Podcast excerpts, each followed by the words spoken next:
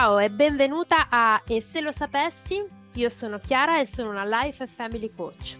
Questo podcast è dedicato a tutte quelle donne che si sentono bloccate, che sentono di essere a un bivio e che desiderano un cambiamento nella loro vita. Qualunque sia il motivo che ti porta qui, troverai gli strumenti di coaching che ti aiuteranno a sbloccarti e ad esprimere il tuo vero potenziale. Sarà un viaggio fantastico. Partiamo?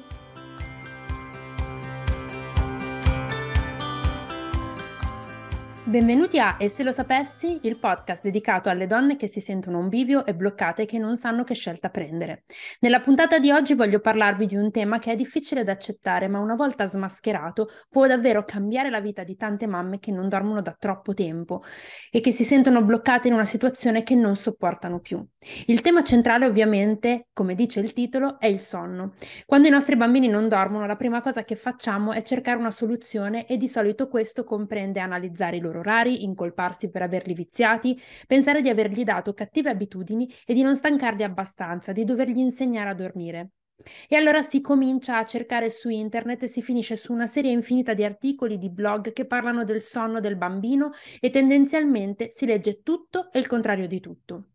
Poi si fa qualche ricerca sui social e allora si atterra nei gruppi Facebook dove si incontra la mamma che ti dice che è tutto normale e con il tempo passerà, o la mamma che ti racconta di essersi rivolta a una specifica consulente del sonno che ha fatto dormire il suo bambino in due giorni. E se sei davvero disperata, cerchi quella consulente del sonno, comincia a seguire la sua pagina social e quella di altre dieci, cercando di trovare una soluzione alla tua situazione, leggendo post su post e poi qualcuno ti suggerisce un libro e via, compri anche quello quello, ma leggi tutto e il contrario di tutto. Ma tu sei disperata, vuoi dormire e allora cominci a mettere in pratica tutto quello che leggi avidamente, cercando di trovare il bandolo della matassa. Tieni un diario del sonno, stabilisci orari e routine, non prendi in braccio tuo figlio o te lo tieni nel letto, pensi di smettere di allattare anche se non vorresti. E più leggi e meno risultati ottieni, più ti senti incapace, stanca, frustrata. Tenti una soluzione per due o tre giorni o magari anche per un paio di settimane, ma niente, zero risultati.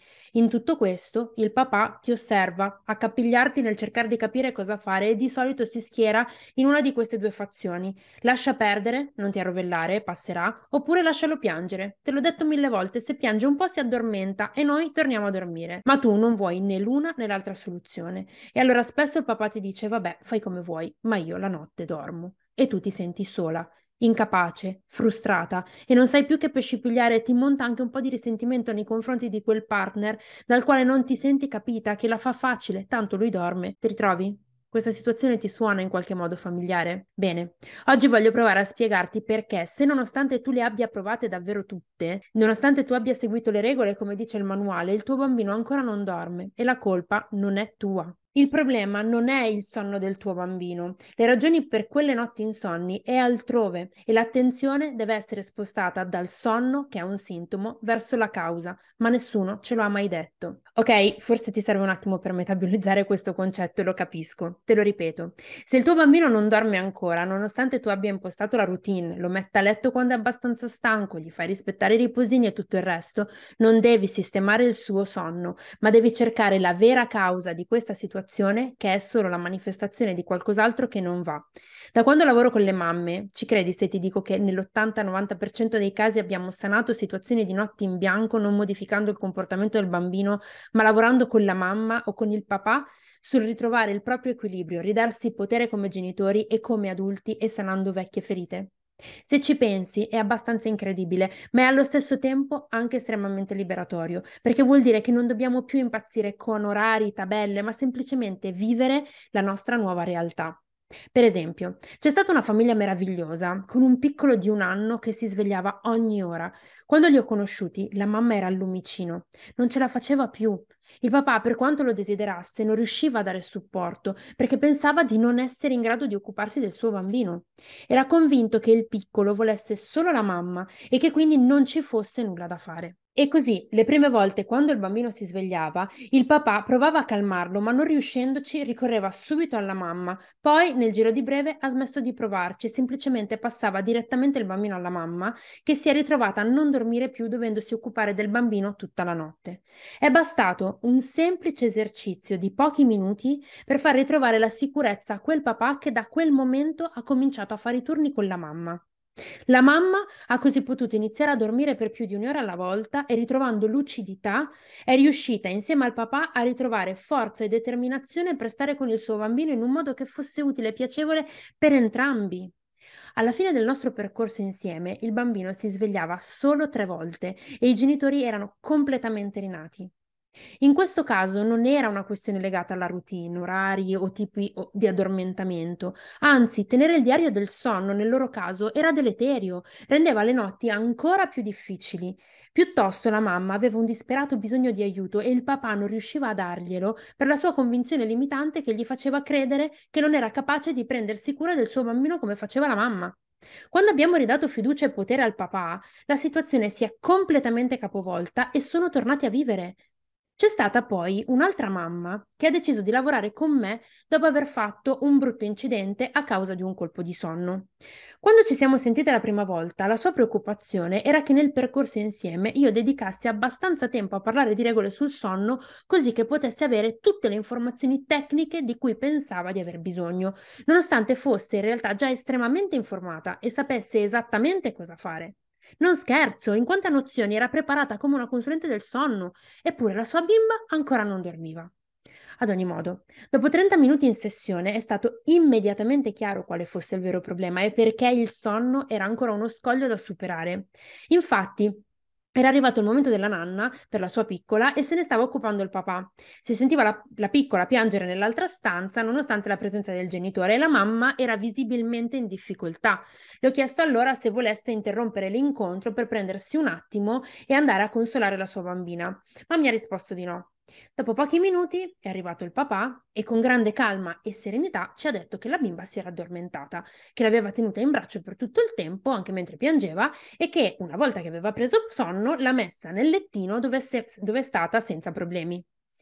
E quella notte la bimba ha fatto solo un paio di risvegli. In questo caso specifico, il problema non erano le abitudini della bambina, non c'era bisogno di insegnarle a dormire, ma semplicemente ero di fronte a una mamma che temeva di sbagliare e nel tentativo di avere il comportamento perfetto aveva letto tutto il possibile sul sonno e sulla maternità in generale e questo l'aveva portata a comportarsi più in accordo con le regole piuttosto che con i suoi veri bisogni e quelli della sua bambina.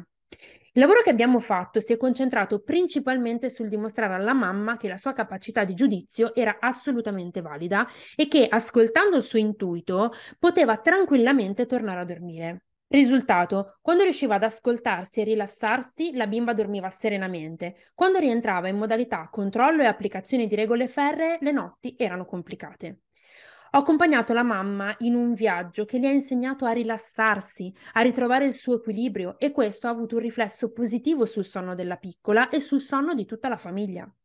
Questi sono solo due esempi di come il sonno sia in realtà un alibi, un sintomo di un disagio più profondo e che curare il sintomo è fine a se stesso perché se non si cura la vera causa, il sintomo tornerà o con un sonno disturbato più avanti o in difficoltà relazionali con i nostri bambini. Seguimi ancora un attimo e ora prova ad immaginare come sarebbe la situazione di quel papà convinto di non essere in grado di gestire il proprio bambino, se non avessimo affrontato la vera causa, ovvero la sua insicurezza, ma avessimo solo provato a sistemare il sonno, ok?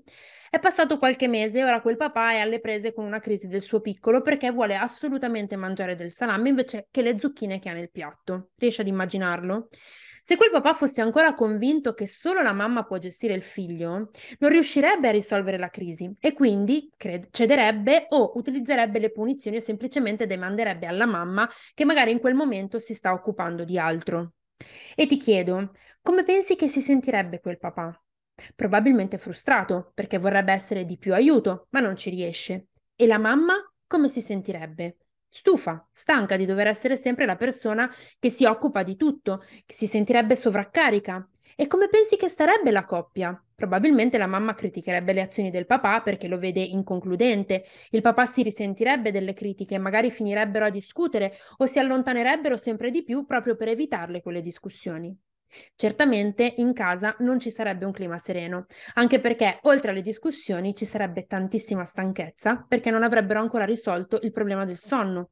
E secondo te, come starebbe un bimbo in una casa con genitori nervosi, stanchi, arrabbiati, che non hanno la forza di fare il pieno di carico emotivo per quel bambino, sentendosi completamente spossati e svuotati? È verosimile che quel bambino a 2-3 anni ancora non dormirebbe e probabilmente sarebbe anche molto agitato e nervoso. Ed è così che si creano i circoli viziosi da cui può sembrare impossibile uscire. Eppure è bastato così poco per evitare questo scenario. È bastato individuare la vera causa e risolverla senza pianti, senza metodi che non rispettano il bambino e il genitore.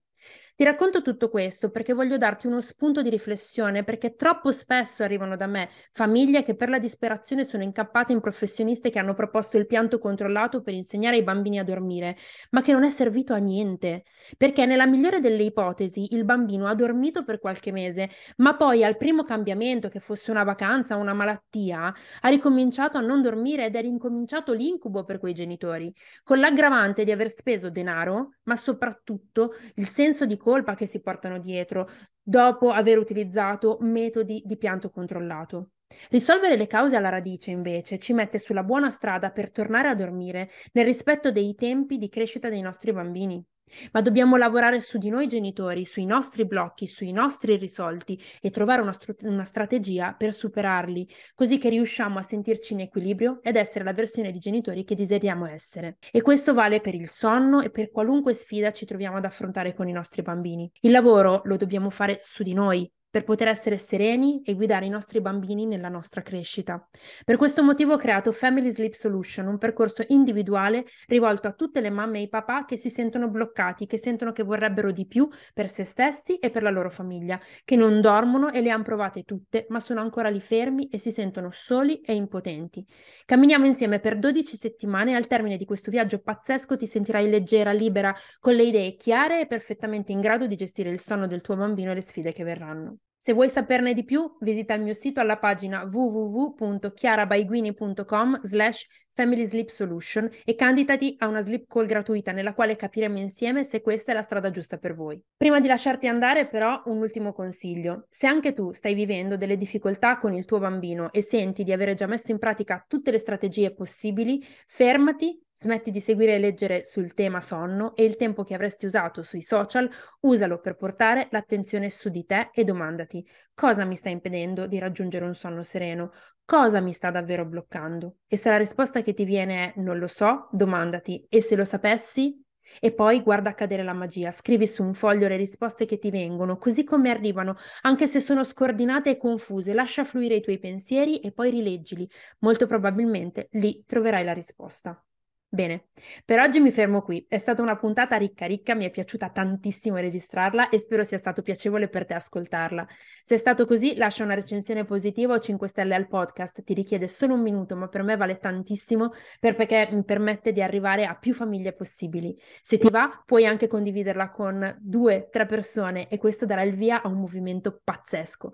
Se invece hai domande o riflessioni, mi trovi come sempre al mio indirizzo email team-chiarabaiguini.com o sul mio profilo Instagram chiara.baiguini. Spero che questa puntata ti sia stata utile e noi ci sentiamo presto. Grazie per aver ascoltato questa puntata, spero ti sia stata utile. Se non vuoi perderti nessuna delle mie novità, ti consiglio di seguirmi sul mio profilo Instagram chiara.baiguini e se hai voglia scrivimi in DM che cosa ne pensi di quello che ti ho raccontato e degli strumenti che ti ho presentato. Infine ti chiedo un ultimo gesto, se la puntata ti è piaciuta lasciami 5 stelle e condividila con i tuoi amici sui social di modo che sempre più persone possano ascoltarla e clicca sul tasto seguimi seguimi così non ti perderai le prossime puntate. Ci sentiamo presto e mi raccomando, ricordati che quando rimani bloccata la domanda chiave è e se lo sapessi?